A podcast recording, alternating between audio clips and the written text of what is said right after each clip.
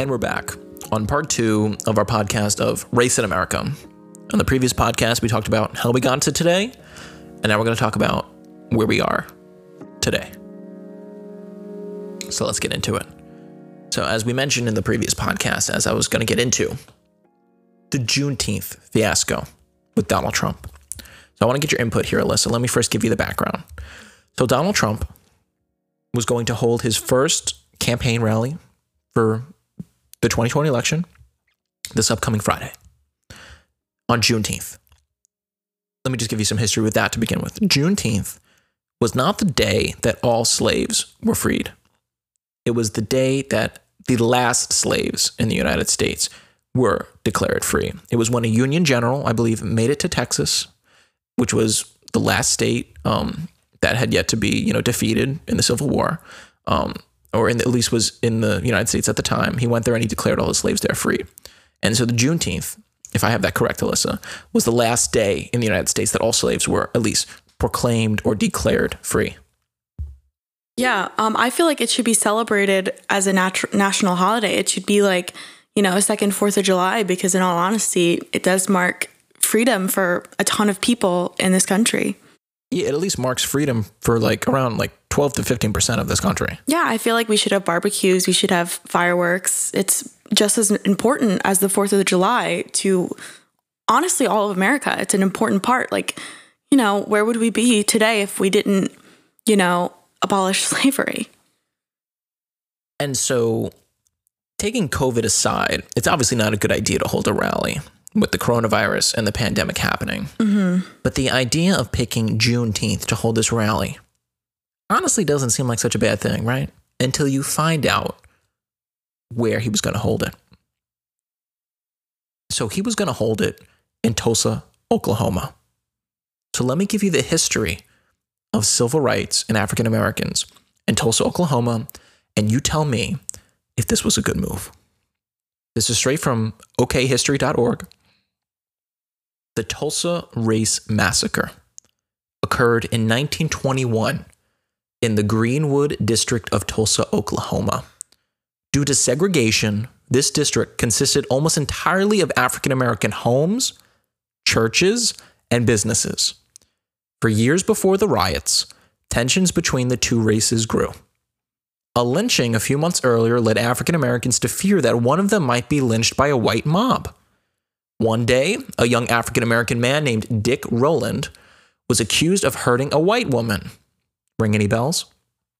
The sheriff arrested him and took him to the courthouse. An angry white mob gathered outside. They wanted to capture him and hang him before he had the chance to have a trial. Due process right out the window. Many of them had weapons. Several African American men heard about Rowland and, and the growing white mob. They armed themselves with guns and went to the courthouse to offer help to the sheriff in protecting Rowland. In the crowd, some white men yelled at some of the black men to hand over their weapons. They refused, a fight began, and a gun went off. This was the start of the Tulsa Race Massacre. That night, there was fighting in the streets. The next morning, a large white mob gathered throughout town. At dawn, they began shooting at African Americans. Many tried to fight, but they were simply outnumbered.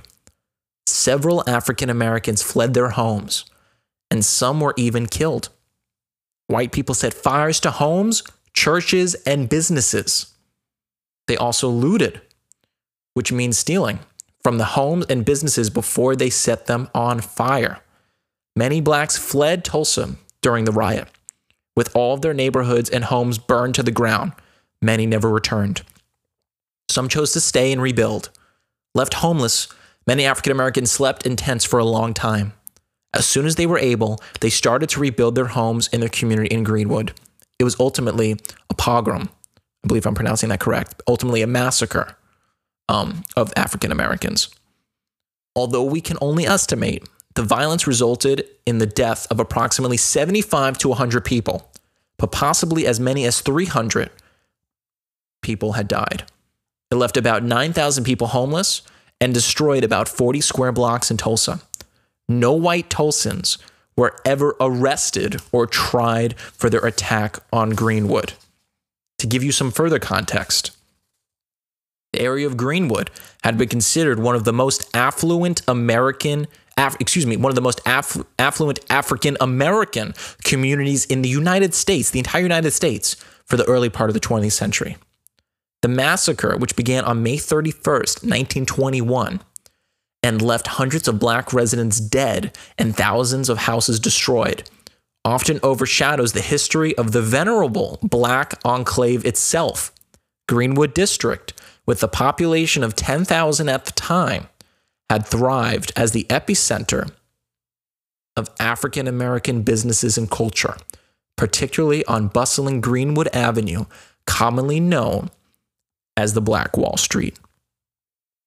So this whole there's this whole idea in the Republican Party that people who are poor, primarily referencing African Americans and minorities, that they should pick themselves up by their bootstraps.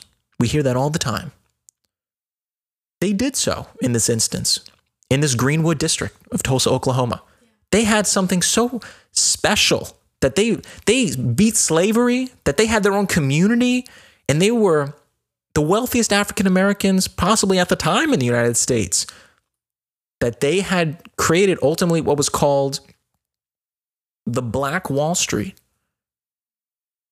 And people were so upset that blacks were being successful and that they were doing well that they burned it to the ground. So, with that knowledge now, Alyssa, do you think that Trump, even if it wasn't him himself, Trump's team, I mean, we're talking about the president's team, right? This should be an idea, and and, and um, um, idealistically, like the best coordinated team in the world, right? This is the team around the president.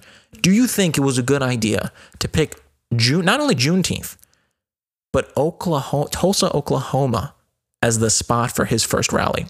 Does this come across as a dog whistle at all to a certain community that I'm on your side and we're against the African Americans?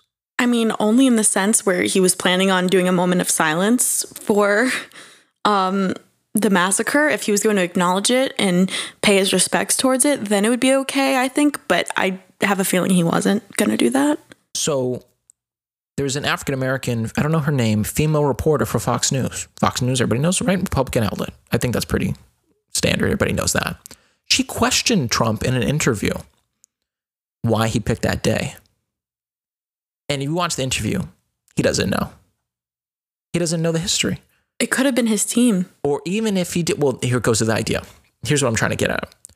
If Trump doesn't know, that's bad. That's a problem. You're the president of the United States. If you're hosting it on a, on a holiday, you should at least ask somebody in your team, what's the holiday? Oh, free African slaves? Oh, Tulsa, Oklahoma, history?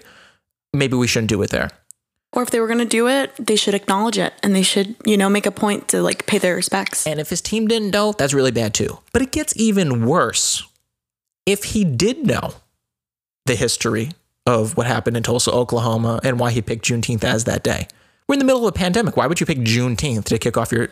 And so, in the interview, it almost comes. I mean, everybody's open to interpretation, right? When the female reporter asks him why he picked that day, he actually, believe it or not, acknowledges that he knows. He says, "I." Before he she finishes her sentence, questioning him why he picked that day, he says, "I know what you're going to say." to me, that signals that I know that I did a wrong, that I picked the wrong day. But listen to how he explains it. He says that he was going there because his rallies are a celebration. He makes no mention of the African American uh, community or what happened there. He just says his rallies are a celebration. And that, I mean, anybody who who's seen a video of one of his rallies, I wouldn't necessarily call it a celebration, but it gets very lively, I guess to say the least. And so he says his rallies are a celebration and he's going there just to celebrate, you know, kicking off the campaign and to be happy. But why would you cut her off and say, I know what you're going to say, and then out and offer a counter, like uh, it's a celebration? That's so like he knows what he's doing. Or if he doesn't, at the least he's trying to cover himself, in my opinion. Yeah. I mean, if if I mean if he like I said before, if he was going there, you know, and he was going to celebrate Juneteenth, and he was going to um, try to respect his black supporters, That's what's crazy. then that would be a good move personally. But you know, the fact that he's not even acknowledging it is really sad. Unless I got it wrong, and I don't know, so I might have to correct myself in the next podcast. He didn't even say he was going there to celebrate Juneteenth. He said he was just going there because his rallies are a celebration, and we just want to celebrate. Yeah, I mean, I I think that if he's going to do that, like I said, he should acknowledge and he should pay respect because you know it, it'd be a great thing to do. To like I said, make it a national holiday, make it like another Fourth of July because that's what it is to you know America. And so, is Trump savvy enough to actually know what what the holiday meant? He might have just been saying, like, I know what you're going to say, and he just cuts her off and finishes. Um, but even if he doesn't, and he wasn't even the one, maybe he wasn't even the one who planned the day, and he probably wasn't. Somebody probably came up to him and was like, "We want to pick these days, right? We have like the, a list of these days. Which one do you want to pick?" And somebody probably probably told him, like on a calendar, like, "Oh, we have Juneteenth here," and Trump was probably like, "Oh, what's Juneteenth?" And they're like, "The last day that African Americans were flee, uh, freed." You know, he he he must have been like, "Oh, I want that day." I mean, I don't know. I wasn't in the room. I'm not Trump, but Maybe he wasn't even aware, but I hope somebody educates him. what an error on, on the Trump team. How could they make this mistake, especially with the history? But it gets worse, Alyssa, because I'm just thinking about it as we're talking here. How can you do this rally on this day with this city, city's history when you just had a black man choked out by police?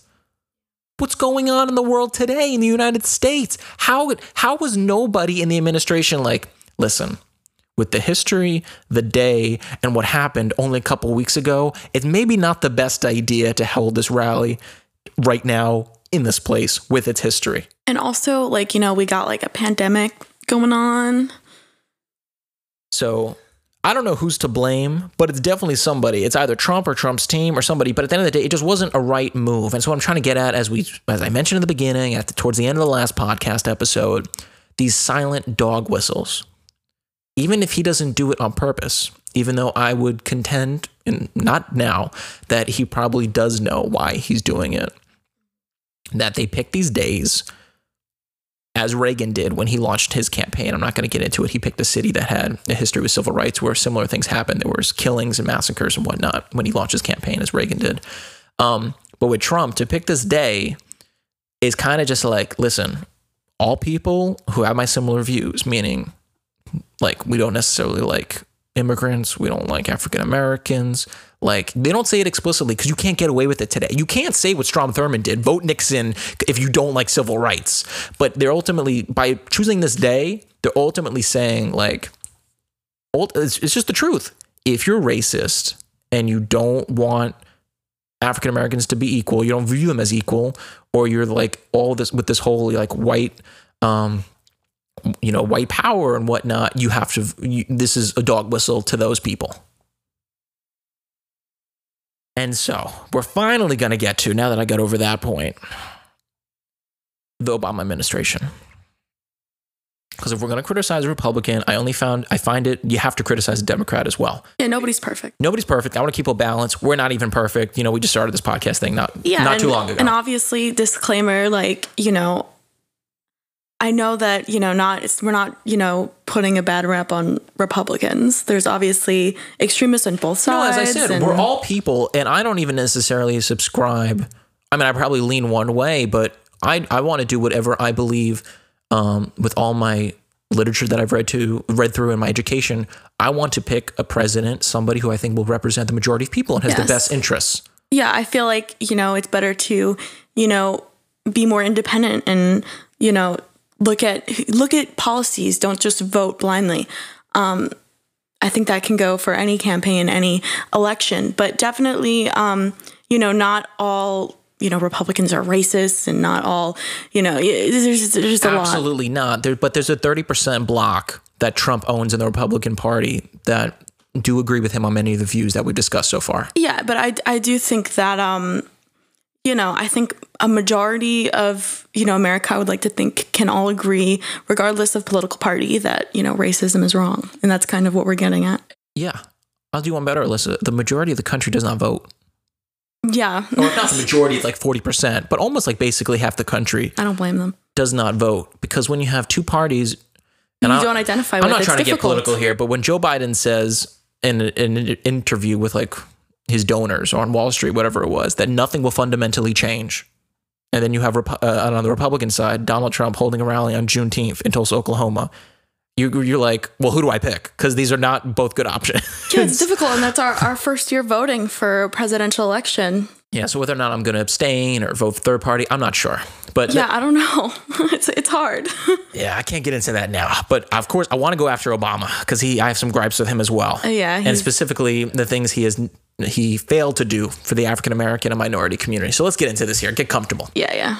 So I have written here, as if it couldn't get worse. Let's do a throwback to the 2008 2009 financial crisis. Everybody loves to talk about this. Um, a lot of families suffered. My father um, was laid off. He had to get another job. Everybody was touched by this to some extent. And so let's just kick it off from the top, right? So we had the financial crisis that happened. I'm not getting into why it happened, the subprime mortgage crisis. That's another episode.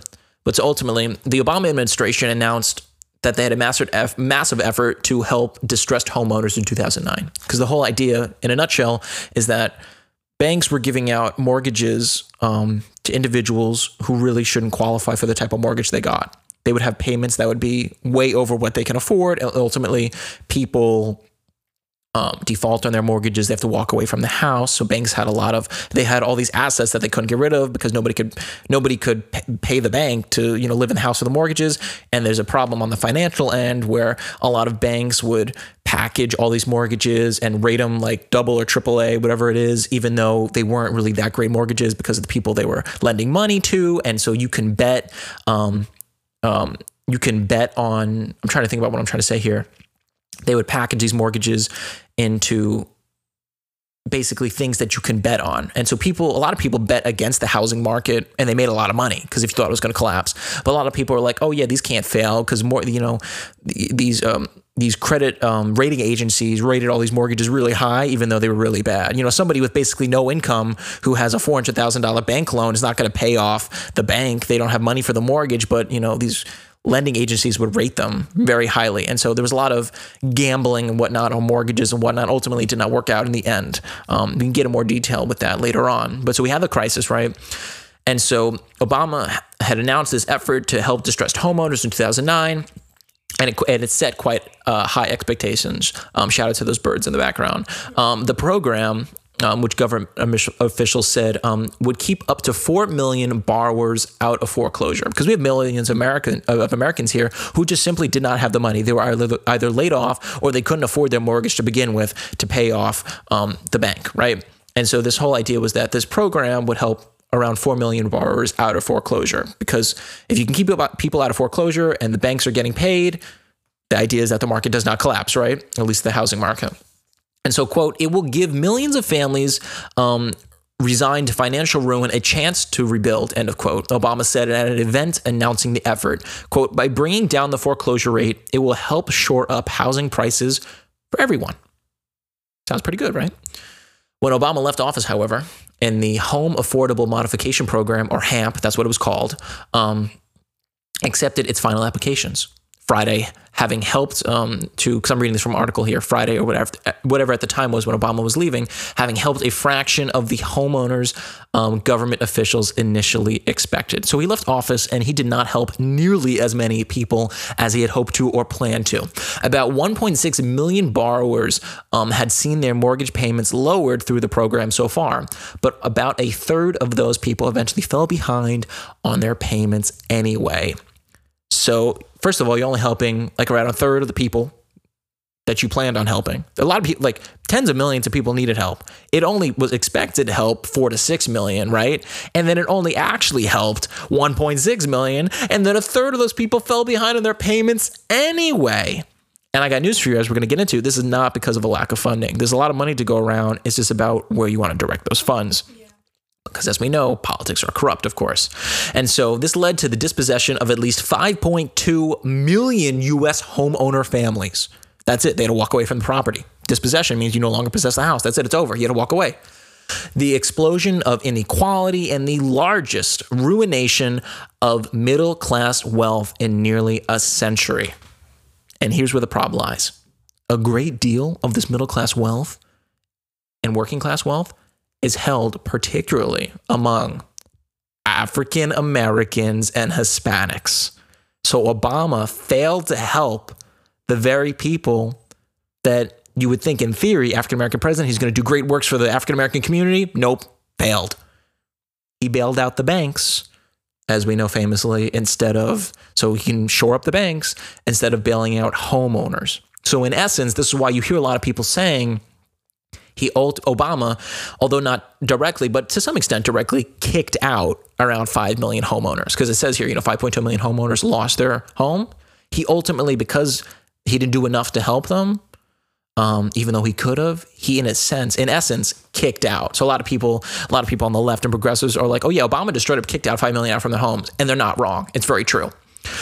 And so the thing with the African Americans and uh, Hispanics having this um, middle class wealth was that it built up home equity. But guess what? If you got no home, you got no equity. And so it was all evaporated after the bubble, the housing market bubble popped. And so the effects have been so severe in poor and working class neighborhoods that waves of foreclosures drove down property values even on sound, well-financed homes. So because you don't even want because you don't help the worst of the worst, the people who know, most need the help, it brings down everybody else even though my father lost his job, he was still able, thankfully, due to unemployment, because he wasn't fired, still pay the mortgage and whatnot. But it brings down everybody's property value. I'm sure everybody who's listening right now knows that whether you're a kid or an adult, that your home value significantly dropped during the financial crisis. And so there's this whole idea that I want to get to, tying it all the way back in to when African Americans were slaves and when they were finally freed. They had no education they had no wealth. African Americans, and I'm sure Alyssa, because we can speak to this um, or speak about this, they are generations behind in wealth. How were they supposed to catch up? Exactly, because I, I mean, I learned about this in my ethics class. About, Shout out to your ethics professor. Yeah, she was awesome um, because she educated us on racism and how um, the main way that people get wealthy is from generations prior because wealth is passed down in America. I actually brought this up in my class and she was like, right on. But yeah, because um, think about it. If you were a very wealthy slave owner in the past and you had a big plantation and you got that money after your slaves were freed, you know, you have a lot of money to pass down to future generations. Meanwhile, black people who were freed with nothing, no education, started from the absolute bottom. They have nothing. They don't have anything to pass on. So every generation has to really work to survive. And so when you're finally working and you think you finally have a stable home, you're making the payments, housing mortgage, uh, housing uh, bubble pops, and you lose everything. And your African American president doesn't help you. And then you have to send your children to work, maybe, because let's say you have four children. So you decide that your oldest kid who's in high school should drop out of high school and get a job to support the family so you don't give up your home. And that creates a cycle. Yeah, poverty. the cycle of poverty. And so these African Americans, Hispanic minorities, they had slow, they were just starting to build up this equity. They were just starting to, you know, get the home payments going. And then that's it, it's all gone. So how can we expect? And so this this episode we will be getting into the cycle of poverty. How can you expect African Americans to build themselves out of that cycle of poverty? They have a house so they can pass on the generational wealth. If they don't even have the house to begin with, because you took it away from them. Obama kicked out 5 million people. Whether you're Republican or Democrat, that's a fact. That's insane the first, they say, the first black president did the most harm to the African American community. He took away all their wealth, all their, you know, um, equity. I shouldn't say, not that they have wealth, but that it was the wealth was in their homes. A little bit of wealth that they may have uh, built up from nothing. It's all gone. And so, according to economists Emmanuel Saez and Gabriel Zucman, get ready for this, Alyssa the bottom 90% of Americans saw one third of their wealth wiped out between 2007 and 2009. So, unless you're in the top 10%, That basically means, and that's a very small category, basically all Americans lost a third of their wealth. And for many people, they just lost everything, right? Once you lose the house, you have nothing. You have no assets. Yeah, what do you do from there? Where do you go from there? majority of Americans, er, pretty much a lot of people are not invested in the stock market. They don't have any assets. People's primary assets, honestly, are just their car. Because the assets is your net worth is made up of your assets, right? All you have, most assets people have are the car and the house, right? Even though the, you know, and and the idea is that you know the house appreciates, the car depreciates. So not many people try to own cars nowadays; they lease. But your two main assets are really the house and the car and you got to sell the car, right? Because you got to make the mortgage payments on the house, and then you lose the house, you have nothing. You're on the street, you have nothing. Yeah, and then you have to work, and where do you put your kid? Your kid goes to daycare, but you can't afford daycare And then we wonder why people are in the situations that they are. because it's hard to get out of them. And so, exactly. And we're going to get into that. And so, here's the quote that I was trying to reference before It's a terrible irony, said Damon Silvers, policy director and special counsel for the AFL. Uh, CIO, who served as deputy chair of the Congressional Oversight Panel for TARP, quote, that this man who, oh, I'm just trying to see where the quote cut off here. Ooh, where is it? Where is it? All right, I found it. The quote is that this man, who represents so much to people of color, had provided over more wealth destruction of people of color than anyone in American history. How powerful of a quote is that? It's extremely powerful. Once again, just to kick out 5 million Americans and bail out the banks instead. Insane.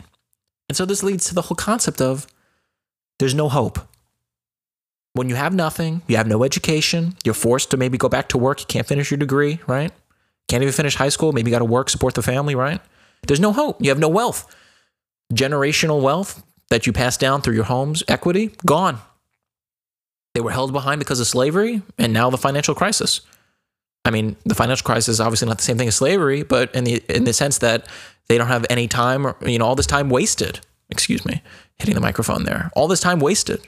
They can't they can't build any um, equity. And I think right now, during the pandemic, people losing their jobs, I think it's people are reaching a breaking point. Alyssa, apparently there's 40% unemployment in this country, but the stock market's at an all time high. So we're not going to get into this today, but the idea that the stock market is so disconnected from the American economy that it could be at record highs, meanwhile, 40% of the country's uh, unemployed.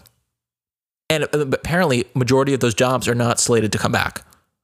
So Yeah, that means people are, businesses are closing. people are permanently out of work. And so I got news for you. There's a lot of speculation going around of whether or not there's going to be another mortgage or financial crisis. Probably. Yeah, people are reaching their absolute breaking point. It's too much uh, in a short period of time, if you think about it. And so this brings us today with all the violence that's going on, whether it's the protests or the riots. And so, as I've read numerous works, violence is the politics of last resort. Specifically in the, of uh, specifically in Sun Tzu's um, Art of War, one only lashes out when their back is against the wall, and it's true. When when African Americans, after all we've discussed over this past episode and a half, have been constantly suppressed and oppressed, they were once slaves. Then the Jim Crow laws, then the civil rights. Right? They finally get some. Boom. Then all of a sudden, we're going to implement the Southern strategy to push them down further and get more Americans to look at them, you know, um, uh, um, askew, whatever the word is, um, and just not think that, or um, at askance, whatever it is, and not view them as equal. They have nothing left to do after. How, I mean, how many African Americans have to die? And the answer is it just took one more man, George Floyd, for people to finally get up in arms. I mean, from my parents' generation, it was Rodney King, the Rodney King riots, when the cops just beat up that African American in Los Angeles, the huge riots. And now we're seeing it again today with the killing of George Floyd. This was, that's it. African Americans, their backs are against the wall for so long that they feel like they have no choice but to protest and riot.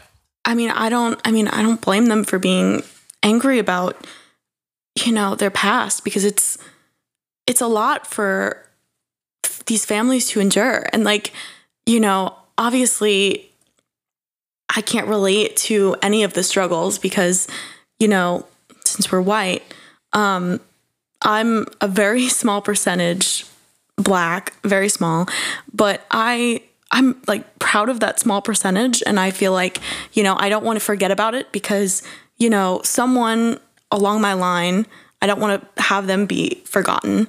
you know, because they contributed to who I am today and my ideologies and my DNA.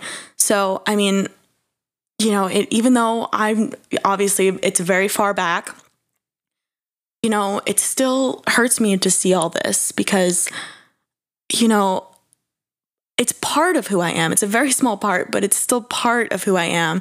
And who knows how different I would be if that part of me didn't exist.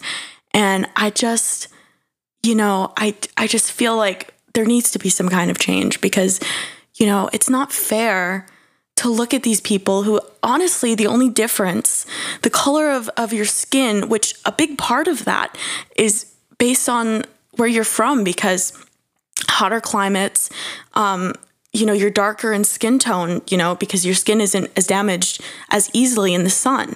It's literally mostly a climate adaptation and through evolution. And we're looking at that as something that's different when it's such a minute difference it's such a small difference and it just saddens me to see um, people still being discriminated against today. Well, Alyssa, it's the great irony that a lot of white Americans love to vaca- vacation in places like the Caribbean or South America, where a lot of people, because they're closer to the equator, have darker skin, and they have no problem with them. But they have a problem with African Americans that are in the United States because you're in our sense. quote unquote our country. It's literally an evolutionary change to protect people from the sun. It makes no sense. And so when African Americans have centuries of suppression and oppression, um, all this time of tension, they feel they have no need but to lash out. And we'll be right back.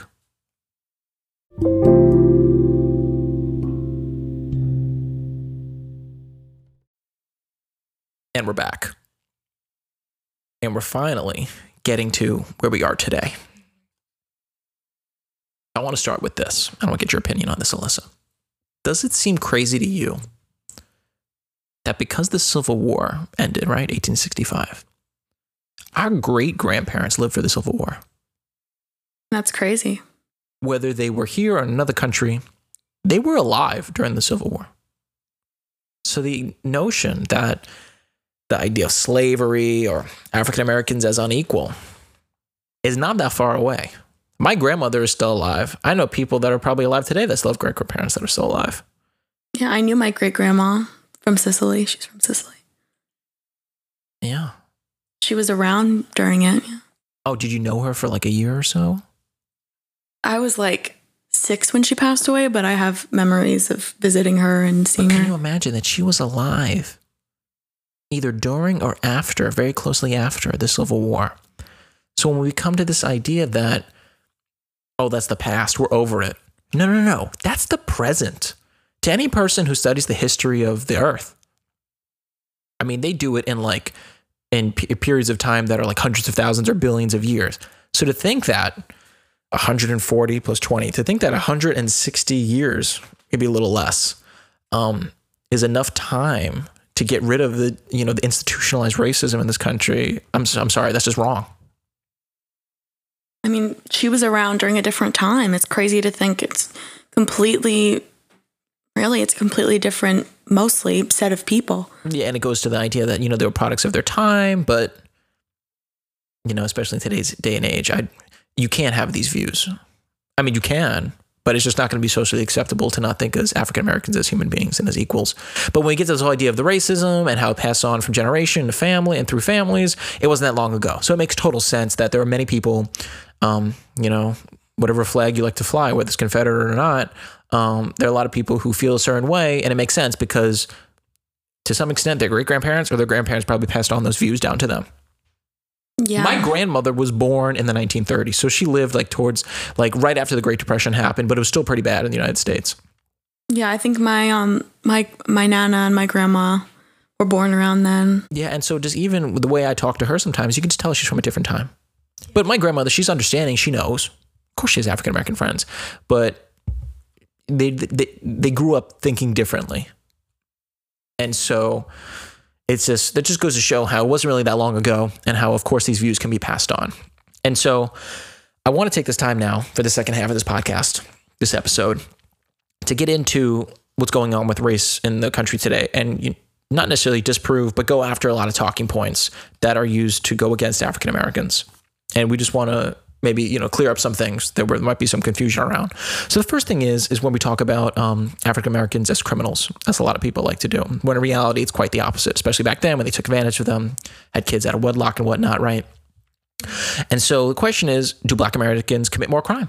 This is something that comes up a lot, right? So the talking point is this that, you know, how does 12% of the population commit 50% of the crime? That's something that comes up a lot, right? Yes.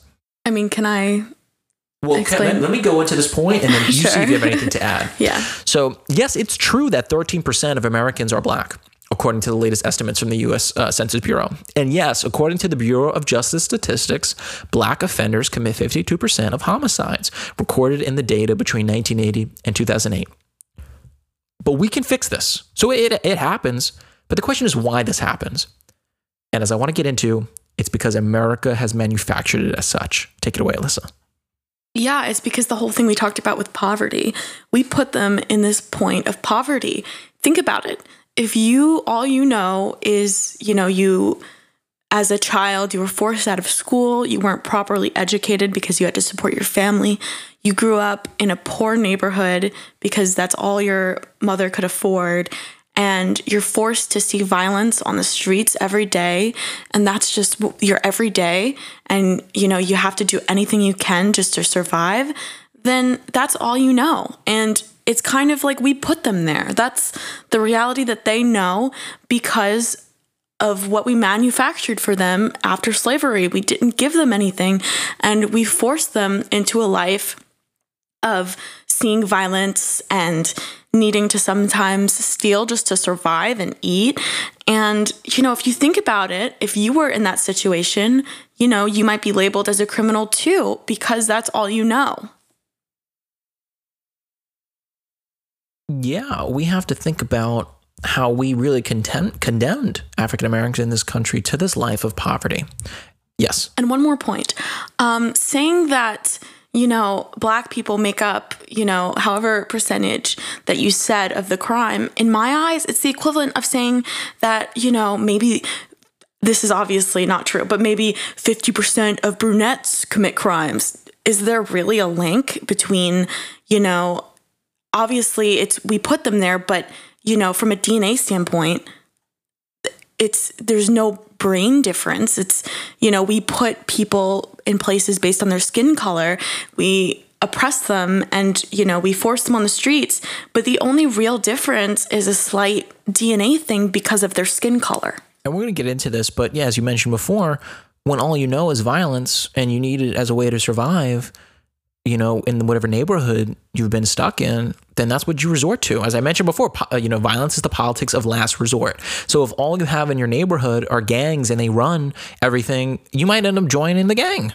Yeah, and it's like saying like if let's say theoretically you took all the blondes in America and you put them all in a state of poverty and they were that was all they know, then maybe they would be more violent. But would you say blondes are more violent? Well, we can make numerous parallels, you know, yeah, to the yeah. Jews and the Holocaust and whatnot. It's just it's not, you know, a, a real difference.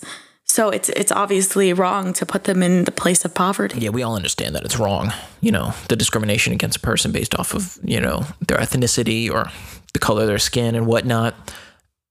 And so we're going to get into multiple aspects of this. And so the first one is, as we mentioned with Obama before, property values in schools and how ultimately American politicians, um, instead of helping these impoverished neighborhoods, just use them as talking points. Yeah, Chicago is ridden with crime and poor housing. Well, why don't we like put some money towards it and fix it? But we're going to get into that. And so property values in schools, right? As we mentioned before, blacks are generations behind in wealth, right? So they're forced to live in these poor or low income neighborhoods because they have no money, right? And so because they have no money, they live in a poor neighborhood. And in turn, when you live in a poor neighborhood, you have typically low taxes because you have low property value. And that in turn reserve, uh, uh, goes to bad education because aren't all public schools funded by public taxes, or I should say property taxes? They are in the United States. And so you have better public schools. Like we live on Long Island, right? So Manhasset is considered like uh, Manhasset and Roslyn are on the North Shore of Long Island. They're considered like the best public schools in the entire um, all in all of Long Island because they're the wealthiest neighborhoods um, in the on the entire island, and their high schools have max and like everything that's insane and crazy. Whereas other neighborhoods on Long Island, if you have low property value, then that in turn goes to bad schools where they can't maybe afford to hire the best teachers or do all these extracurricular things that the rich schools are getting to do. And so you in turn get a bad education and you're not really set up to go off to college or higher education or even get a job to some extent. Yeah, and obviously teachers are going to be less likely to want to take jobs that are lower paying and that's just for their own sake. So you're getting maybe not the best teachers who maybe you're getting the teachers who couldn't get hired from uh, hired in the other schools. You're getting the the teachers that aren't as good, essentially. Yeah. So if you're living in a poor neighborhood, right, pay low taxes, get bad education, guess what's going to happen? You're going to end up joining gangs. You're going to end up committing murder to get by. You're going to end up using and selling drugs, particularly marijuana. We're going to get into that, right? And because you want to find any way to get out of the life and the situation that you're currently stuck in. And if the government's not willing to help you and you have no connections, as many people don't, how are you expected to pull yourself up by the bootstraps when you ain't got no boots and you ain't got no straps? Yeah, it's true. So, my father, and I'm proud to say this, he gets it. He understands it. Because as you know, my dad, he works a Saturday program where he works with um, individuals that are typically of color, um, that are from poor neighborhoods on Long Island. They come to um, his local. His, the, my father works um, part time at a community college on Long Island, right? And so on Saturdays, um, they bring in um, like 20 to 30 of like students that are really dedicated to, you know, breaking that cycle of poverty and educating themselves. And I believe it's for free. They could come and they take a whole course. And my father teaches computer science. And he has, he tells me, you would think, oh, why would you want to work with people from poor neighborhoods? Are you kidding me? My father tells me that these are some of the best students he's ever worked with because this whole notion that people that are poor want to stay poor is wrong.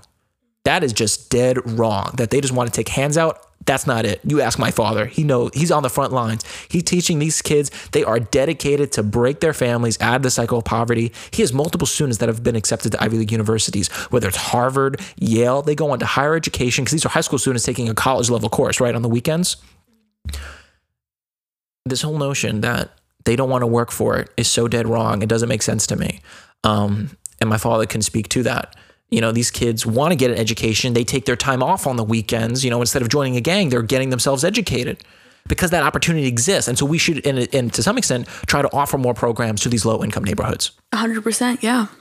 And so not only can they better themselves they can better their families um, and ultimately build themselves out of that cycle and so I just have written here, you know, it's the cycle of poverty, stupid. Yeah. There's, it is what it is, you know? It's not that easy to get out of this cycle. It's extremely hard. And my father understands that. And I'm so happy that he, you know, he's willing to give up a Saturday to help these kids get an yeah, education. It's, it's a great thing because obviously, you know, he's not getting paid a ton to do it. It's more out of. Yeah, really kind of next to nothing, but. It's out of his own generosity. And so what I'm going to say next some people might find it controversial, but just hear me out on this. I say here that I think to some extent we need to move somewhat towards a welfare state, a welfare state.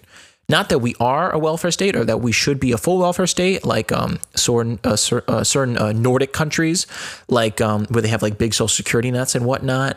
Like um, I'm trying to think, for example, like Sweden, Norway, um, Denmark, the Netherlands. These are countries that even though they have high taxes and things cost a lot of money, they have high social safety nets. Meaning, if you're out of a job, um, that you're basically not going to be on the streets like you are in America.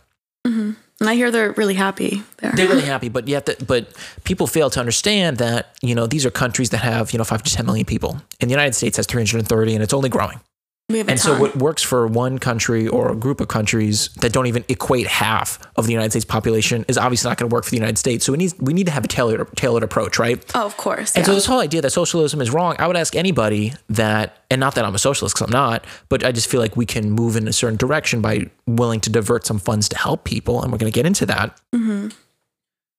I mean, do we have private firefighters or private police? Do we have no right? Those are all public utilities that we pay tax. That's that's socialism. But because we've grown up with it it seems so normal. You don't hire a, fire, a private firefighter to come to your house whenever you need a fire you're like volunteer fire they're volunteers. Are you kidding me? And i'll do you one better. Try to take any older person who's over 65 social security away from them. Be like oh socialism is bad. All that money you've been paid into for your whole life as a social safety net, we're taking it away. We're getting rid of socialism. There would be a massive outrage in this country of older people in wheelchairs. There, there would be a huge march on Washington from older people. They would just be like, "You're not taking away our social security? Are you kidding me?" My my uncle was a volunteer firefighter. We thank him for his service. But can you imagine trying to take away social security from older people? Guess what? That's socialism. Paying into something that you don't get to see. You might die before you even get it. It's called socialism. Yeah. Now, we're not talking about the socialism where like everybody lives in a commune and works there for sure. We live in a society with private property. We're not China. Yeah, and we should obviously still have the ability to become extremely wealthy if we want to work towards it, you know? Yeah. And so what I have here is what I mean by pushing towards a slightly more enhanced social welfare state is that it's really just about the um where we divert funds because we I don't know what the number is, but it's hundreds of billions if not close to a trillion dollars that the United States government collects income taxes. That's like the primarily way, primary way they make money on taxes, right? Um, and so the question, it's not even a question. We have enough money to help people, but just not for poor people. That- That's just, it. Just is what it is. Joe Biden, he says, you know, what is that quote he said? He said that uneducated poor people are just as good as like, or just as edu- something like just as good as white people.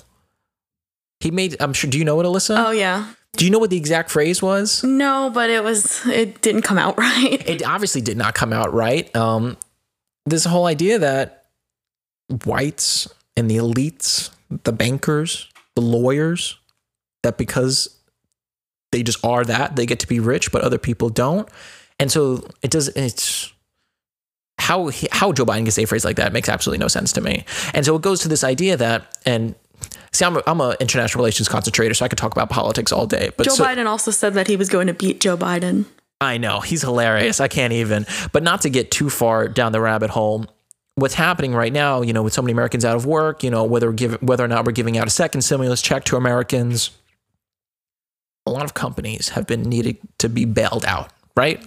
A lot of companies. And you would think, oh, you know, just small businesses, right? They're the only ones getting the money. Definitely not any of these big corporations that are worth hundreds of billions. Definitely not Apple. Definitely not Amazon that have like trillion dollar valuations. Nobody's getting those bailouts, right? You know, wrong. I love this phrase, and I didn't make it up, but I heard it once someplace, and it's the best phrase ever. Alyssa, I think you can agree with me on this. We have socialism in this country. We have socialism for the rich and capitalism for the poor. Right? Hear me on this. When a poor person or someone who's even middle class is, is if you're not a millionaire or you're not like in the 1%, basically the United States Congress views you as poor. You're not you're not as equal to them. They're better than you. Basically, that's how they view it, right?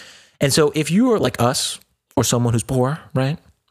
You get boots, you get bootstraps. You get crumbs. You're supposed to, with no help, pick yourself up by the boots, pick yourself up by the straps, even though you got none, right? You got nothing. The Tulsa Massacre, as we spoke about before, they built themselves up out of poverty from slavery. They had the Black Wall Street. They accumulated wealth for an African American community. Not good enough, burned it down, right? So they're supposed to work. We're supposed to work hard for it. Meanwhile, we have rich companies, Boeing, airplane industry. I don't know what the exact number is. It was like $80 billion. They get bailed out. It might have been more. Might have been a lot more money. But they get bailed out for like $80 billion. And their president slash CEO, whoever it was, gets to go off free. He, he gets let go with a package for like like $40 million or something even higher. It just doesn't make sense. We choose to bail out the big companies and not help the little guy. We choose to condemn minorities and African Americans to a life of poverty. Meanwhile, we have up to $5 trillion that is going to be used as bailout money for the richest corporations in the entire world, where many of them don't even pay American taxes. And let me tell you, the only businesses that I've seen closing because of the pandemic, they haven't been chains, they haven't been big businesses. I've seen all the mom and pop shops closing. And it makes me sad because, you know, in a country that's supposed to be full of opportunities, um, I constantly see like monopolies and just the whole country being taken over by big business. That's the whole thing, Alyssa. We live in what's called a corporatocracy, where the corporates rule everything to some extent. We're kind of like Russia. We live in an oligarchy where all the rich corporations who, you know, bribe politicians because money is speech, right?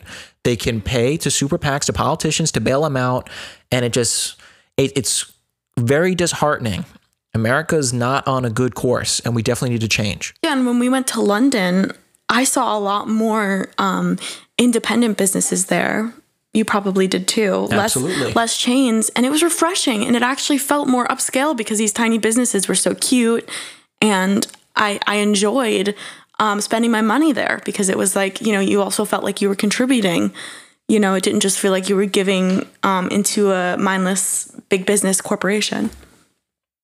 Alyssa, if we live in a capitalist society, the whole principle of capitalism is that if you go bankrupt, well, you know, that's tough. That's capitalism, right? You tried to start your business. Maybe you were successful. Something happened. You failed, right? You know how capitalism works?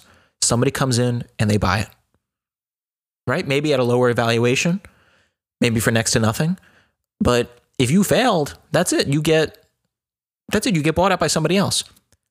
When airline industries go bankrupt, even though they didn't, because we bailed them out, what do you think happens to the planes? The planes don't just disappear. It's not like when a bank goes under, that's it, the bank is gone.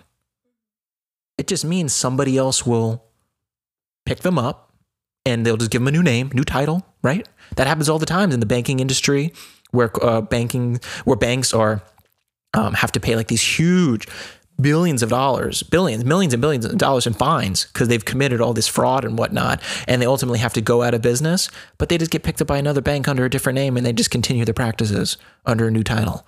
And so the idea that, oh, wow, we have to bail out the uh, airline industry, otherwise they're going to go under. Okay, maybe that will open up room for somebody else to start a new airline. You know, why does it take um, the guy, Richard Branson, whatever his name is, the third, whatever his name is, um, the guy who started Virgin Airlines, why does it take a billionaire to start an airline? Of course, you need to have a lot of capital to start an airline, right? But this idea, I mean, so many industries are controlled by very few corporations. The airline industry is controlled by like maybe one to two or three companies. That's it. Look at the train industry. Oh A- yeah, Amtrak. Amtrak, the monopoly. Who else? If we were willing to be diversified, like um, and import maybe some high speed trains, or not just be um, tied to monopolies in China, the equivalent to going from New York to where my college is would have been a forty five minute uh, train trip if we had high speed trains. But because it's we don't and we have a monopoly and Amtrak is, you know, they pay our local politicians, you know, to just only use them, right? Even though there's definitely competition out there, it becomes multiple hours of a train trip. And I heard they only get their um, funding really from they they upcharge all of like the big cities. So if I were to go from like NYC to your college, um, it's not supposed to be that it's not that far, but I could be paying up to maybe even more, $200 for like a round trip. Like it doesn't even, it's not even worth it anymore. It's like the same price as like flying. Yeah, so it just doesn't make sense why we let corporations and these monopolies rule. When in reality, if we lived in a real capitalist society and not a corporatocracy, somebody else would just come in, sweep them up, and buy them, and then we would just move on with the day, right? Instead of bailing out these big companies, we should be bailing out the mom and pops, and you know, helping these um, impoverished communities by offering truly affordable housing, you know, offering education and whatnot. Yeah, um, it's interesting how when we quality went, education. Yeah, how when we went to London, like I said, it was all like you know smaller businesses, and London is a city, but yet in New York City. Isn't it all like chains and corporations like in Manhattan? That's like, all it is. Like, do you see any real like independent shops really that aren't like carts and like small like bagel shops. And all these mom and pop shops that get bought out. What do you think is going to come in? 7-Elevens, Dunkin' Donuts are going to be all the chains. They're just going to buy Walgreens. up all the properties. Yeah. yeah. They're going to buy it all up. And so we have this um, duality uh, in the American system where socialism, right, for the rich, uh, and capitalism for the poor. Pick you up by the bootstraps. And this, of course, goes right back into the cycle of poverty with the war on drugs, which we're going to get into now, and going after black people um, or African Americans and minorities. And we're going to do so right after the break.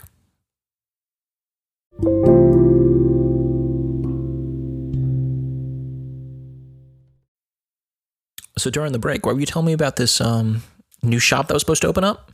Yeah, I think it's called uh, like Once Bitten, and it was supposed to open, um, you know, in in little town area um, close to me, and um, they hadn't really started much construction, so they weren't able to open um, when the pandemic uh, struck. So unfortunately, uh, they were supposed to, like I said, they were supposed to open before, um, like I think I, I don't know, like maybe a few months ago. So you know, and then when the pandemic struck, they obviously didn't, they weren't built up enough to officially open because since they sell donuts, uh, I'm pretty sure that would be considered essential because it's a food item. Um, so now there's a sign outside uh, the building where they were supposed to open, and we don't know if they're still going to open because, you know, who knows if they've been able to keep up with paying rent on a building that they were unable to finish. So we don't really know what the status is on that.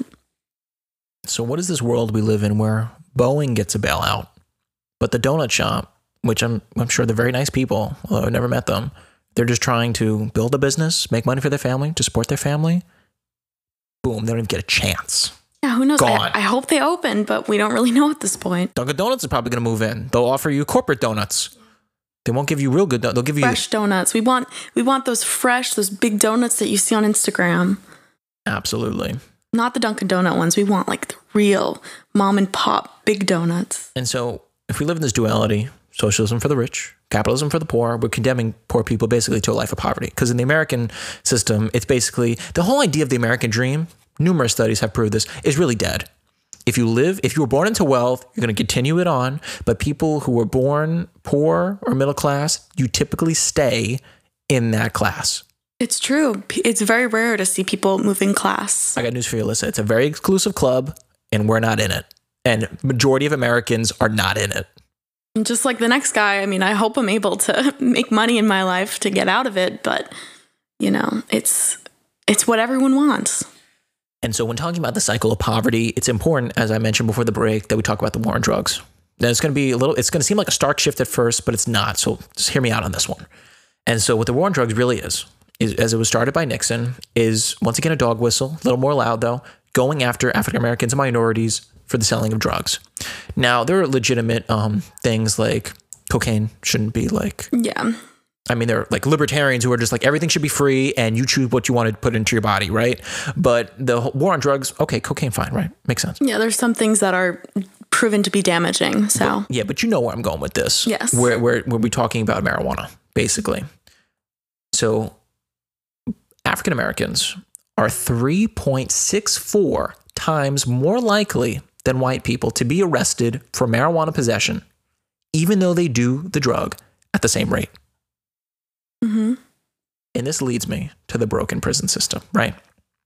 According to the NAACP, in 2014, African Americans constituted 2.3 million or 34% of the total 6.8 million correctional population. I mentioned before during slavery, it was like 3 point something. We almost have as many people, African Americans, in prison today than we had enslaved during the time of slavery.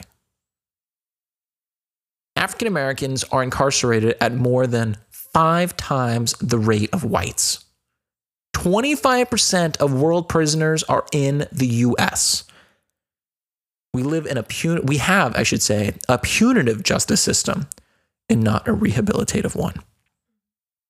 Instead of willing to help African Americans and be like, listen, you shouldn't have to sell drugs to help your family out of poverty, right?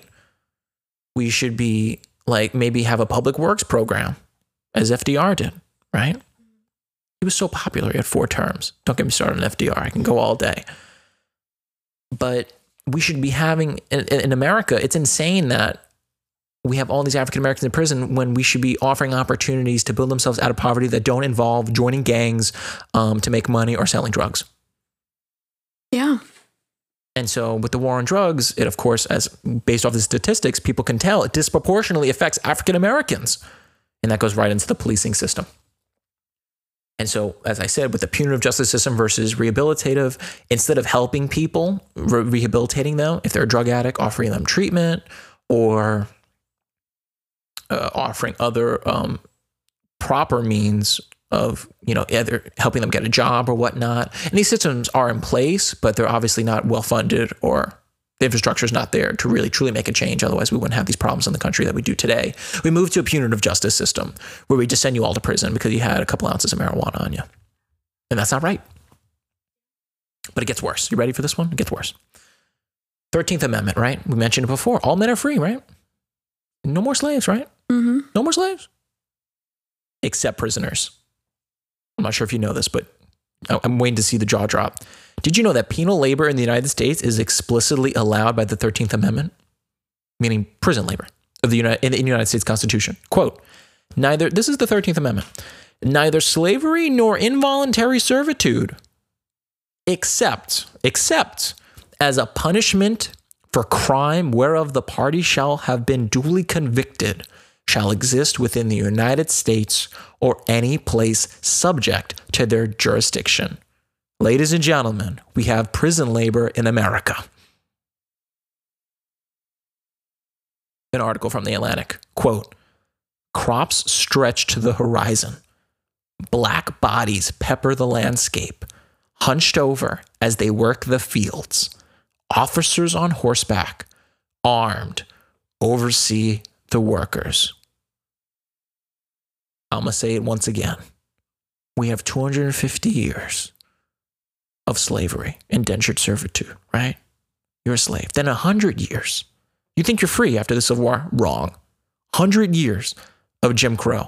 You want your rights? Wrong. We give you the Civil Rights Act? Wrong. We're going to start the Southern Strategy. So we make sure your people never get in power and you never get the justice that you deserve. You never get your reparations, right? Then we come to today with the war on drugs that was started by Nixon and is still propagated, right? You have a couple ounces of marijuana on you.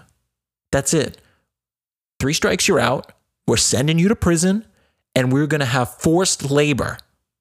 Did you hear that title article I just said? Crop stretch the horizon, black bodies pepper the landscape while officers on horseback, armed, oversee the workers. I saw the photo. So we got white officer. It doesn't matter what color the officer is, but it's just the image of we have a white officer on horseback with the gun watching over African American prisoners farming and picking crops. This is America. How insane is this? Hundreds, centuries of oppression then we finally give you some rights. You get your first African American American president. You think you're going to finally get some progress? Wrong. You have some marijuana on you. You go to jail and you're going to work on a field. Prison labor in America. It's not quote slavery because you had to have in, in essence have done something wrong, right? And you had a little bit of marijuana on you, but now you're working basically as a slave in prison. I mean, I learned about this a little bit in my ethics class. Shout out to that professor. She's great. Um, but yeah, essentially, um, these laws were put into place to explain it a little better um, as a blatant way to get minorities in prison. So they would give higher sentences most of the time to people caught, people of color who were caught um, with these drugs than white people. So essentially, it's just a way to keep them in prison. And it's a form of racism to have these laws in place knowing that they mostly affect people of color, especially. It's a form yes. of institutionalized racism. Yes. Mm-hmm.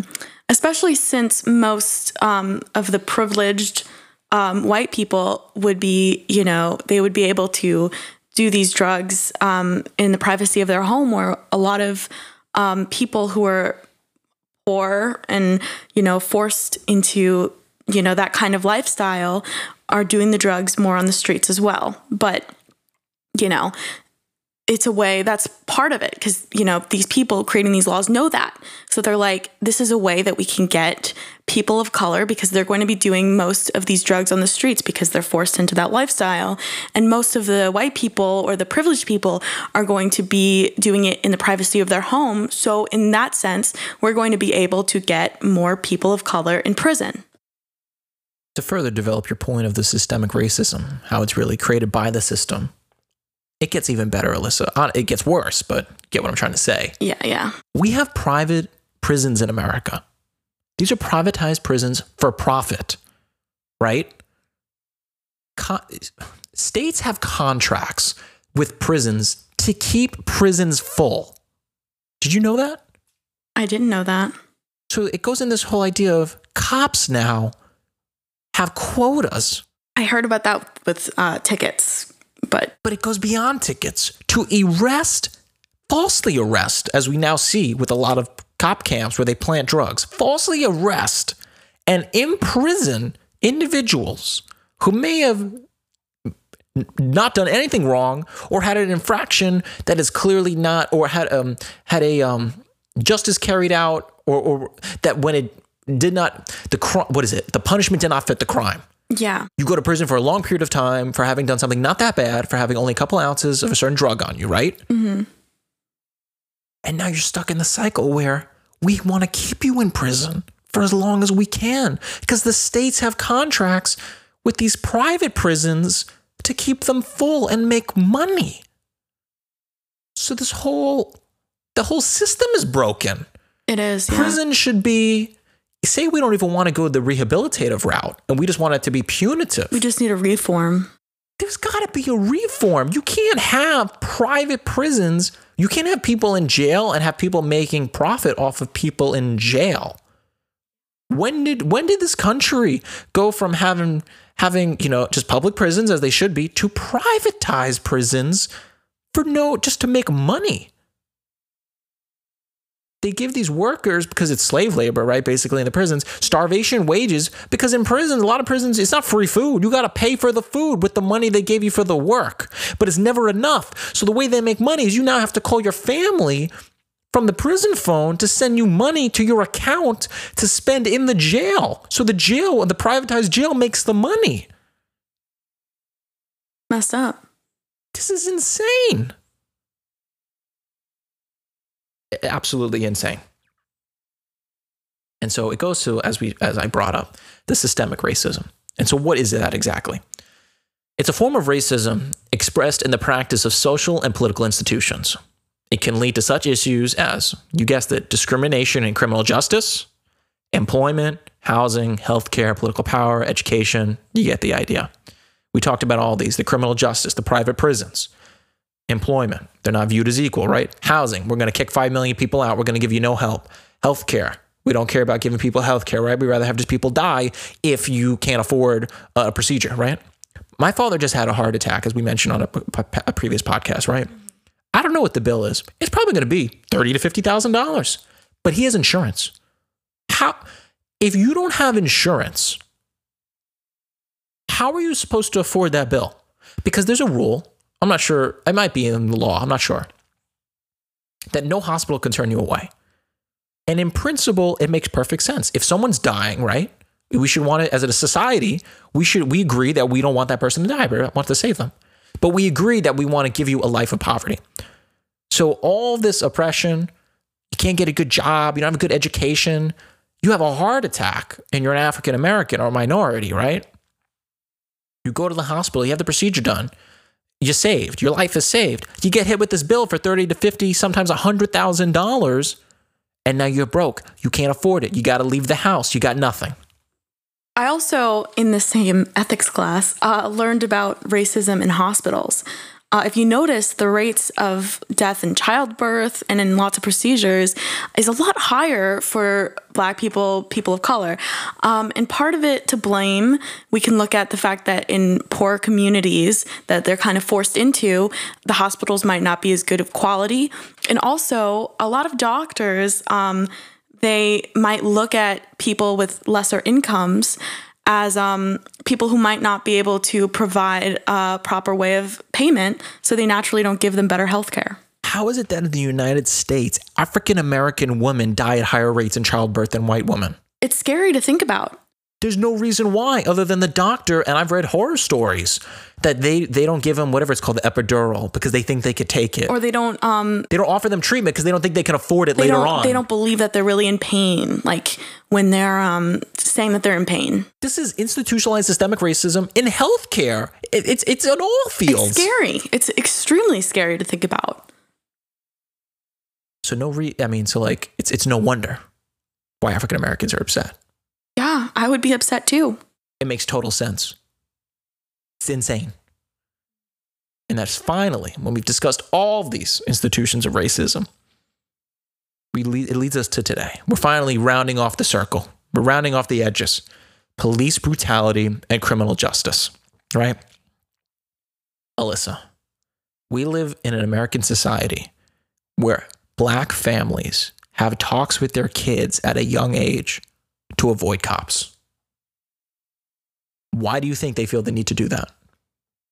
Because um, for some reason, a lot of cops seem to be more afraid. Let's, let's go beyond the cops though for a second. It's really just the system itself. Because before you forget that I even mentioned the police, why avoid the cops? If the cops don't kill you, you're going to be in a system where you're in prison. As we mentioned before, you're stuck with prison labor. It's just the whole concept, the idea of you don't want to have anything to do with the law or an institution in any way because there's systemic racism in all of them. You're not you're not viewed as equal in any of them. You could be an African American woman giving birth to a child. How innocent is a child? Why does that child's mother get treated differently than somebody else?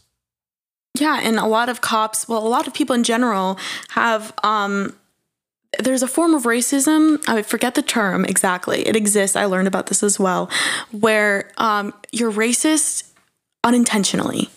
Like it's just. Well, it's subconscious. Yes. And I think there should be more psych evaluations with police officers because let's say a police officer might not necessarily believe that he is racist. However, if he pulls over or arrests a black man, he may become a little more afraid than he would with a white man and end up using excessive force out of fear. And it's wrong. And I feel like there needs to be more evaluations because if somebody has, even without realizing it, if they're more racist, it causes too much brutality. So we have a long list of African Americans that have been killed by the police. Now, that's not to say that white people aren't killed by the police. I don't know what the numbers are. I should have looked it up beforehand. I'm sure it's just as equal. It could be more. But honestly, any person killed by the police is an injustice. Yes. Unless you were actively shooting at the police or doing something seriously wrong. Yes. If you were running away, I don't remember the names. I should have I used to have all the names written down somewhere. There was an African American. We can go through so many stories. A guy running away, they shoot him in the back. What happened to freeze, stop? You know, the cop shows get it wrong. I don't know why they don't. There's not more gun action on the cop shows. Why doesn't Law and Order shoot everybody dead? It's supposed to be realistic, right? So we got people like George Floyd. A false $20 bill.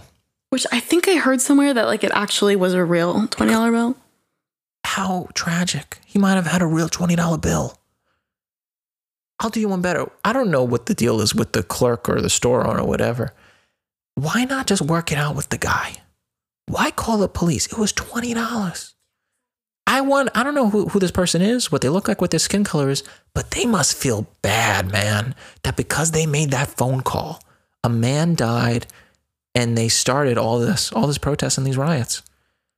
It's just about taking a second to realize who you are and your privilege. I don't know. Once again, I don't know if he's white or black. If you're an African American, I, I, would most definitely think that you wouldn't call the cops, right? Because you're like, I can't have my friend be killed, right? Because you know what's going to happen. And if you're white, just take a second and be like, is calling the cops the best situation? He might have given me a false $20 bill, but he lives in the neighborhood. It's not like he's skipping town. It's 20 mm-hmm. bucks. It was also proven quite recently that uh, George Floyd had previously worked with the cop at the same club. No, yeah, I don't want to get into that because it's a conflict of interest. It's like they knew yeah. each other. Did they not They're like each, security guards? Did they not like each other beforehand? Now, just because they work together doesn't mean that the guy who took his life can't be a cop, right? Before they met, he didn't kill anybody, right? But he had a history of using a lot of force on people. I know. It's quite Which tragic. It should be one strike you're out. I mean, I don't understand. I saw a report once where somebody's like, someone was like tampering with the ice cream machine or something. Imagine, you know, 57 times them still having their job. Think about it in terms of the amount of police officers who have been using too much force 57 times and are, still have their job. Like, why should it be any different with like a food off uh, food worker versus a police officer? If they weren't doing their job right the first time, you know, if anything, especially if it's something that severe, you know, they shouldn't have their job. Well, this individual, um, the cop, he had like 12. I've read anywhere from 12 to 19 complaints. So obviously, is he still employed? Or was? How was he? any other job, you can't even get away with one complaint. No matter if you're a lawyer, you lose your practice, your license.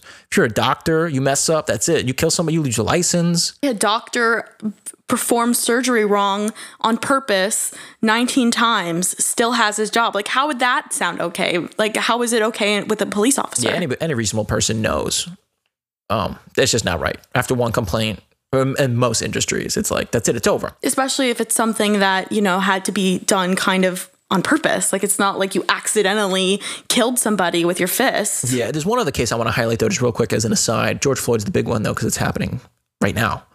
Um, even though there's so many names, uh, Philando Castile. You probably don't know this one, um, but I do because you know know a lot about what's going on with politics. So this one happened a couple years ago. Philando Castile was an African American man who was pulled over. I don't remember why. They probably said like something like he had a he had a warrant out for him or something with the license wasn't registered or something like that, right? Um, I don't remember exactly the reason why he was pulled over, but right. So he's in the driver's seat. He has his wife slash girlfriend, whoever, in the passenger. They have the kid in the back seat. Kid's only a couple years old, right? Officer walks up to the window. Everything's cool, right? Nothing, nothing wrong. Um, the officer asks, as they do a lot of the times, they're like, "Oh, do you have a weapon in the vehicle?" I feel like that's a pretty standard question. They just want to be aware of what's going on, right? Philando Castile, this was his unfortunate demise. He said yes. Immediately, the officer, he doesn't grow hostile, but he's like immediately cautionary. And he's he's he's starting to get uneasy, right? He's like, "Oh, he's a weapon of the car." Well, he, he's honest about it. He was honest about it. He did nothing wrong. They tell you all the time. These African American families have conversations with their kids. They say, um, you know, obey the police, be overly kind. Yeah. They ask you a question, answer it. And that's what he did. He wasn't hiding a gun. He wasn't hiding a knife. He told him, I have a gun.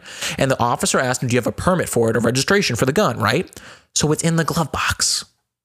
So Philando Castile reaches over to the gun block, the, gl- uh, the gun box, or the, The glove, glove box. I forget what, to either actually get the gun and give it to him or give him the registration. I forget what it is. He goes to reach for it. They shoot him dead in the car. He told them what they were doing. He told them, I have the gun. I'm going to either give it to you or give the registration for it. He reached for the glove box. And the cop was like, whoa, whoa, whoa. And then they just blow him away in the, in the driver's seat. And he's still alive. So he's dying next to his wife slash girlfriend who's freaking out. And the kid is crying like crazy in the back seat. This, you've tortured this family forever. Obviously, he did not make it. That's why he's on this list. It's this idea that cops are not they're not really a lot of people who join the force are not really fit for the job. And just hear me out on this right? So i believe that good people become cops. I uh, i believe there are good there i'm sure there's just inherently evil people right in the world right? But um but i feel like they're few and far between. I think a lot of good people do become cops or to some degree with law enforcement. But the machine the institution itself of police and the way they teach and carry themselves is straight up evil to minorities. I believe good people can become cops, but to become a cop, you have to shift your mentality and join the club. That we're not going to tell on anybody else. If somebody does something wrong, we're not going to call them out because we don't want to risk our own job. We just want to put in our 20 years, retire, get a pension. That's it. So there was this story, as I'm sure you saw, up in Buffalo, just to prove my point up in Buffalo, did you see those two cops? They pushed that 75 year old elderly man to the ground. He started bleeding from his ear immediately. And they walked right by him. They didn't care. It's this machine where they don't care. Everybody, they're just like us versus them.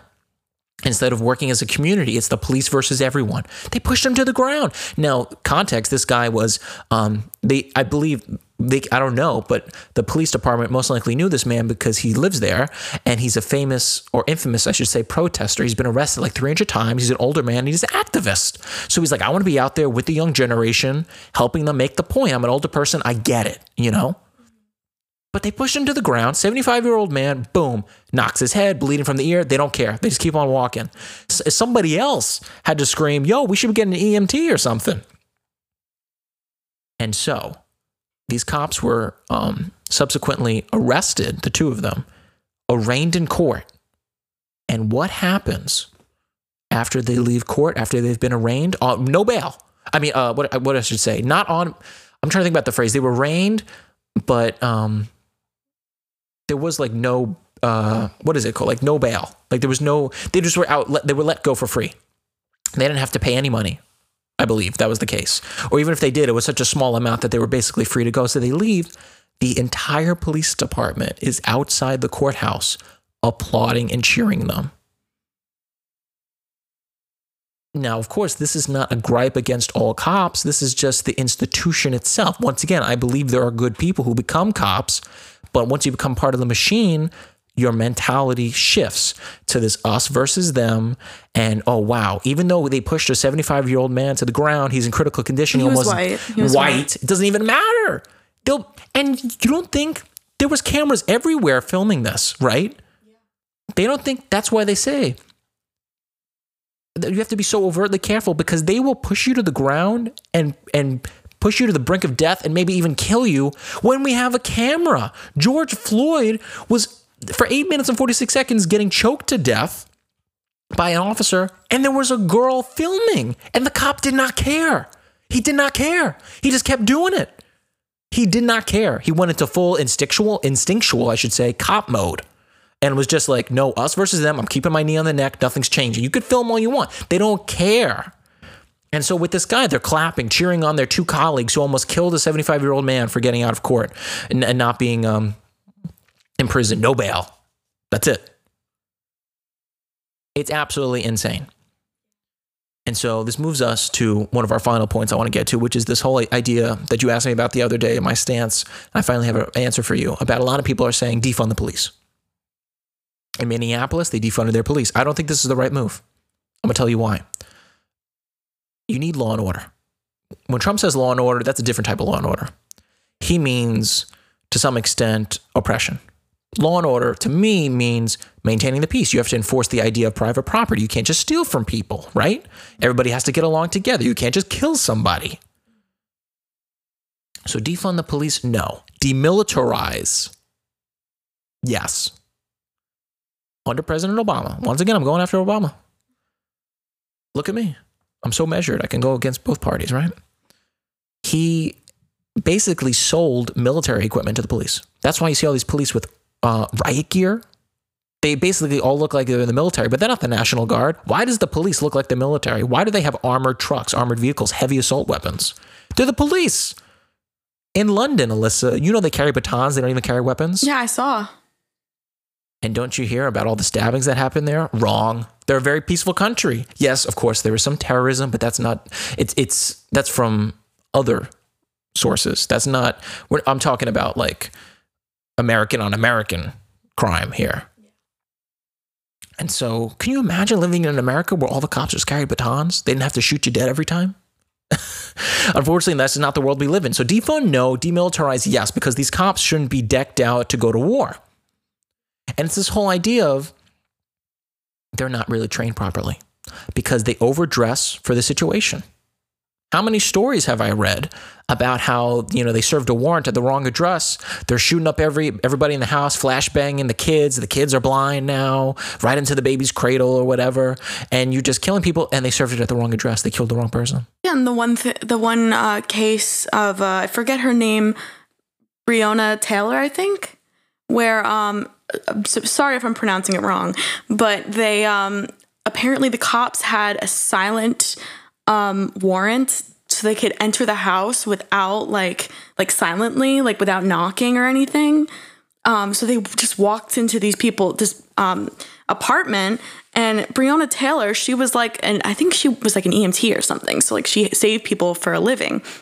And obviously, her and her boyfriend thought that they were in his apartment. They thought it was like an intruder because, you know, they didn't even knock. It was a no knock warrant. And um, I'm pretty sure he had a gun. I, I, think he had a license for it. And um, he shot one of the police officers. He didn't know they were police officers because they were dressed not even like police officers.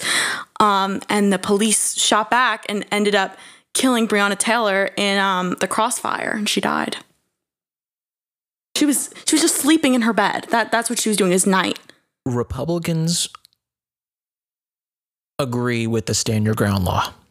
You know what the stand your ground law is? That if somebody breaks into your house, you, You have the right to shoot them. You have the right to kill the other person, and you get away with it scot free. I can imagine that because it was cops involved, Republicans did not agree on the side of Breonna Taylor. Yeah, I don't think they did. And they thought that they had like drugs or something, but like apparently they didn't even have drugs. It was, oh no, it was Breonna's apartment. I think her boyfriend might have been involved with something, but it wasn't even his apartment. So why were they going to hers? Yeah, that's conflict number one. And conflict number two is what's with the no knock warrant? I think, I mean, I heard in one place they started, they banned it because of that or something. How do you start just go literally, even though it was sanctioned by you know a judge for the warrant, uh, literally trespass? They shouldn't have no knock warrants unless it's like a murderer and they need to go Yeah. in. You know, it's a mass murderer and they need to arrest him. But if it's not like a violent crime, then there's no reason.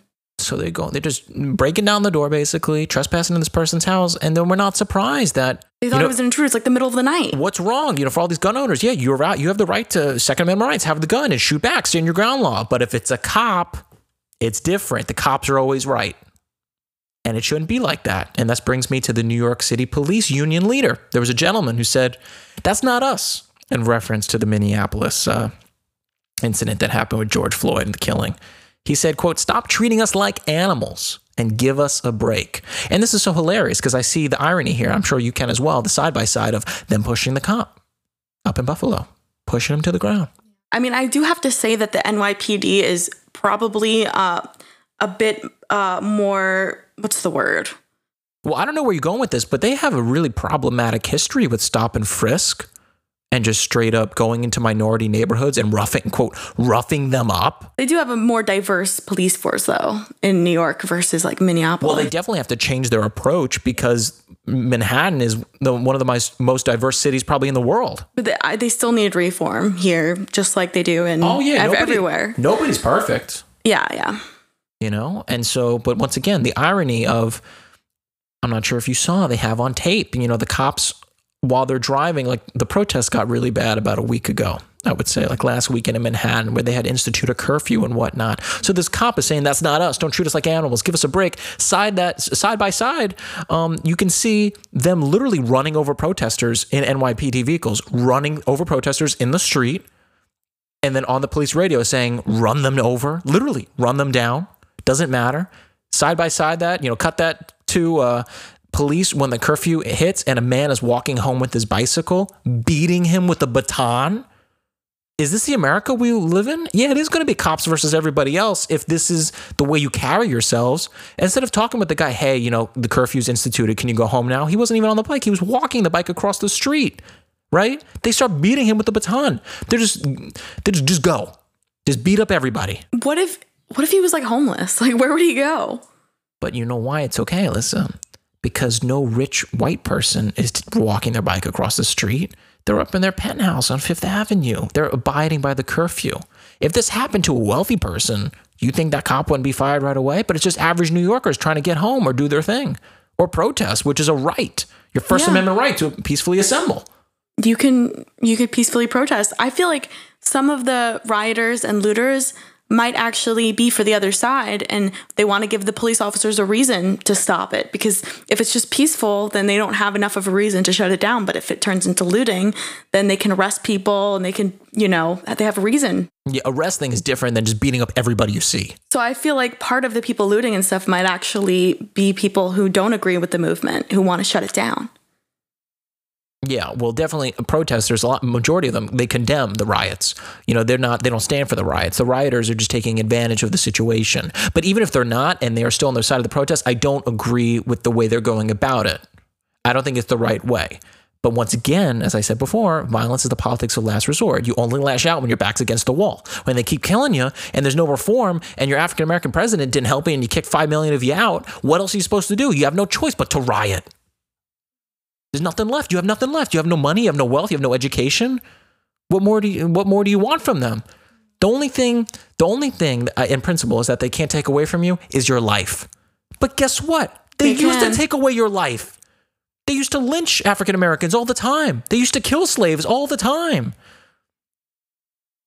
It's just absolutely insane. And so, what's the solution? We need to fundamentally change the institution of policing. I believe we need to, police pay is infamously very low. I think we should seriously augment, if not double, police pay to make it a high paying job, right? The real heroes in this country should be paid to some extent. Military should be being paid more. The cops should be paid more. But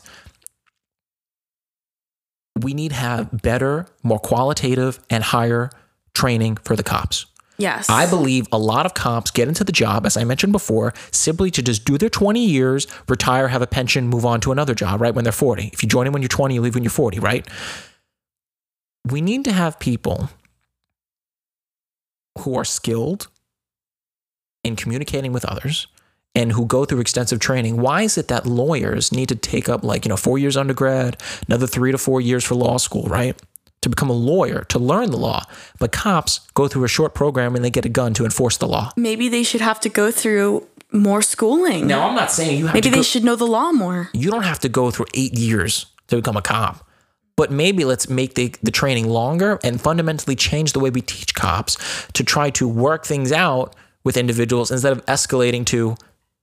Because here's what's so tragic about George Floyd they arrested him and then he stuck his, his uh, knee on his neck for eight minutes and 46 seconds. George Floyd was not like flailing his arms. Yeah. He was there abiding by the police. They told him to stop. He's just on the ground crying out to his mom because they're not listening to him. He's like, yo, I can't breathe. Get off me. You arrested me already. What more do you want from me? They took his life. So black people have nothing left. Because if you're going to take a man's life, that's it. There's nothing more left we can give up. And so we need to fundamentally change the institution of policing, give them better training, uh, more education on how to carry out their job and increase the pay because they should be willing to take take the risks. I understand that being a, a cop is hard. I, I, don't I don't want to be a cop, but I can imagine that it could it's probably very difficult, like it is joining the military, knowing that you're putting your life on the line every day for the betterment of the community. But the problem is they view it as just a job to make money and not as a job as a they, they know that they're a cop but they just they just want it as they say i just want to make sure i get home at the end of the day. No no no. Your job as a cop to make sure the citizen gets home at the end of the day. Yeah. Not that your life gets home at the end of the day because you took the job of being a cop. Now i don't want anybody to die. No but no cop nor civilian civilian nobody should die. But if you're a cop and especially if we increase your training and we give you higher pay and we hire more quality individuals, that you should be willing to take that risk. So that when Philando Castile says, I'm just getting the registration to show you that I have for the weapon, right? That you don't just shoot him dead, that you give him a chance. Because we're paying you to take that chance. We're not paying you to go in guns blazing. Yes. We're exactly. paying you all this extra money to make sure that you don't take another life, that you take that chance. You know, in war, there's a rule that you cannot be shot. And you, at least I believe it was at some time that in, for the U.S. military, you can't fire unless fired upon. Some some degree of that rule has been implemented over time. Whether it's eroded now, I'm not sure, but that was definitely implement, implemented at some time. Yeah. So why is it that cops shoot first, ask questions later, to make sure that they get home instead of making sure that the other individual goes home? Once the cop pulls somebody over, it's that cop's job not to end the person's life and protect their life, but make sure that person, as long as they're not a criminal, gets to go home. You don't just stop a car, pull them over, and end their life like so many cops do. Yeah, I think that there should be more psychological examinations to make sure that people aren't, you know, particularly racist in any way, even, you know, unbeknownst to them. And I think that there should also be, like you were saying, like more schooling because cops should be very well rounded with knowing all their laws. You know, I see so many cases of, you know, people from all upbringings who are, you know, being arrested and uh, or being pulled over and the cop doesn't like i've seen footage where the cop tr- is trying to trick people into thinking that like it's illegal to record or illegal to do this illegal to th- do that. And really the cop is just trying to meet a quota. So i actually encourage people to get dash cams because if you do get pulled over um, you need that footage to show in court. Um, but yeah i think that cops should first of all yeah the quotas are a little bit much i don't necessarily think there should be a quota i think they should um, be trusting enough to know that the cops you know arresting, you know, the average amount of people per day, but it shouldn't be like a quota because then cops try to fill the quota by pulling over people who don't necessarily are not necessarily doing anything wrong. Um, but yeah, I think the quotas shouldn't really be a thing. And um, I think they should have to go to school more to know their laws back and front. They shouldn't be unsure about anything and they shouldn't be able to be outsmarted by somebody just in their car. This is the whole thing with being a cop is they learn the law like everybody does. That when you're taking a test, you learn just enough to get by, and then once you get by, that's it. You're done. You don't care. Yeah. What happened? We should be retesting cops Yeah. all the time to make sure they're up to date and they have the proper training. They know how not how to um, get a person, how to um, trying to think about what the phrase is. Make sure they don't have anger issues. Make sure they have they're right in the head. Yeah, but to I guess I don't know what the exact word is. Calm a person down or subdue a person without killing them. Yeah. Like be able to take control of the situation without having to press your um, knee on their neck for eight minutes and forty six seconds. maybe instead they could try to use like a tranquilizer or like you know use um their taser instead of their gun if they have to. Well, taser is also considered a deadly weapon. You could kill somebody, absolutely, especially if they have heart problems. But I want to go beyond that. And so this whole idea of quotas that you were talking about before, why? Because they need the money. So defund the police, no. Demilitarize, yes. But increase funding, perhaps. Make sure that they have the proper amount of money to justify the extra risk they're going to take. If we may, you know, I don't want to get into speculation about what could have happened or what we can do, but I think things can be put into place that force cops to just take an extra 0.1% of a chance instead of just like here's another example and I hate to cuz I feel like I'm going on for for forever, but there was a young kid, I forget his age, I think he was like 12 named Tamir Rice. I forget in what neighborhood, but LeBron talked about this, I think. And he was playing with a toy gun in, the, in a park. Should, should he have been playing with a toy gun? No. I, I I don't think he should have been playing with a black toy gun. It looks like a real gun, right? But I think it was an impoverished neighborhood. What do you want to do? They play with BB guns, right? That's what it is. What it is. The cops roll up to him. You can see the video later on. I implore everybody else to look it up. The cops drive onto the sidewalk, literally jump out of the car, shoot him dead in less than two seconds. They didn't even stop to ask. They didn't know he was 12 years old that had a BB gun. If they got out of the car to ask, listen, I get it. You think this guy has a gun? Get out of the whatever side of the car that's not facing him. Take cover behind the car. Tell him to stand down, right? Tell him to freeze. Tell him to you know? You know, I think I heard about this. Instead, they just shot him dead. A 12 year old boy, I believe that was his age. If not 12, he was younger. They just killed him straight up. No justice. Those cops got off easy because this, there's this whole mentality in the police department. It's better to be judged by 12 than carried out by six. And what that means is most every cop knows that the jury of their peers is going to let them off because that's just the standard. You don't want to be killed and carried, you know, in a casket by six individuals, you know, because that's the idea that I'd rather be judged by my peers and know I'm going to get off than be dead, right? But we have to pay them enough, I think, or give them enough incentive and proper training to change and not abide by those phrases and have an open dialogue and allow cops to criticize other cops and be like, listen, you're using excessive force. The biggest tragedy of the George Floyd situation is that there were other cops nearby that watched it happen and did nothing. That was normal to them to just let that man die. That was okay with them because they didn't stop in, they didn't intervene. well, some of the, cops were in training, so maybe they were a little bit nervous to challenge authority. Doesn't oh, are you kidding me? That that's more that's almost more of a reason. You're in training, you'd be like be like whoever's the boss there on the scene, whoever's the highest ranking officer. I think it was the guy with the neck. Absolutely absurd. And if he's the high ranking officer, look at the example he's showing for the rest of the officers that this yeah, is okay. It goes to show you that there needs to be more training so that they know immediately that what he's doing is wrong. They shouldn't have to question it and say, well, he's the superior. He knows what he's doing. They should say, well, we just learned uh, in training that that's wrong. Like, you know, are you sure you're supposed to be doing that? but they're not taught that. They're taught just make sure you get home at the end of the day. And that's proof that the, the system isn't working. The fact that they probably were questioning if it was okay, they should, it shouldn't have to be questioned. training or not. I'm sorry, I don't care if it's controversial. Guilty. Why is it that somebody who didn't even participate in the crime but was just driving the getaway vehicle, you know, also gets a life sentence for killing somebody, you know, even if the other person did it? Like, how many cases are there where, listen, maybe there was a robbery, right? And that's right, that's not right. and something went wrong, and the person who was committing the robbery killed somebody they weren't supposed to. Nobody was supposed to get hurt, right? They were supposed to take the money and leave. How does the person who's driving the getaway car also get charged with murder? Or how many instances are there where people don't even realize that a crime is happening? Say your friend runs up to your car and like, hey, let's get going. You don't even know what happened, but you drive off. And that person is then immediately also held to the same standard because you were aiding them in the crime. Therefore, you were also charged with murder, even though you do, you yourself did not kill anybody. So all those cops that let that happen, I don't care if you're questioning or not. Somebody had to speak up. They chose not to. Guilty. I don't care if it's controversial. Yeah. It just and you know what? The, the city of Minneapolis has deemed it as such because they've chosen to completely defund their police. I'm not sure if it's completely or not, but I believe it is. That they've just chosen we're getting rid of the police. And the problem is because cops have been so bad for so long and we haven't had reform that they had such a radical change. They went from all police to no police. And the reality is somewhere in the middle. That's what you need. Yeah, because, you know, obviously we can't have people just committing crimes left and right. You know, yeah, we, we need police officers, but you know, maybe like you were saying, if, if we give them more pay, then and more education, if it, it's harder to become a police officer because you have to go through more schooling, then all around they're going to be more qualified to do their job. You know, they're going to want more people are going to want to become a police officer if it's a higher paying a job.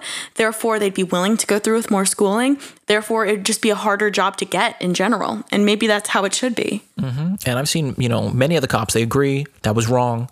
And that leads me to the final point, um, which I'm not going to sit, uh, sit on for too long, but that there's a message of hope that things are changing a lot of cops around the country have made their own videos. They've resigned. They acknowledge it's wrong, um, and they know it's not right, and they're committing to a change. Now, is that change going to play out? We'll have to wait until the next African American American is killed by a cop. Hopefully, that doesn't ever happen.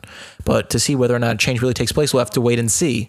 It'll probably happen which is sad. But I know a lot of cops are acknowledging that they need to change. I have a quote from an article here. We re- quote: "We recognize that there's a need to change," and this is really what the police think about the civil unrest. They're like, "Listen, we're not happy that people are protesting and rioting. We understand we're wrong. We're going to make a change. We're going to make sure that those cops that are standing by." interfere and step up. How many times in Law and Order that we watch together, we see like one cop be like, "Yo, you shouldn't be doing that." Like I feel like they stop each other all the time. Like, yeah, well, that's a little too much. There needs to be a change. There needs to be more education, reform, evaluations. Like it, it can't it can't keep going like this. Yeah, you can't be ostracized in the police department if you call out another officer for using excessive force. That should be championed, not looked down upon. Yeah, it should be like becoming a police officer is such an exclusive, hard to get job that, you know, you're trying your best not to mess up because then the next guy is going to replace you.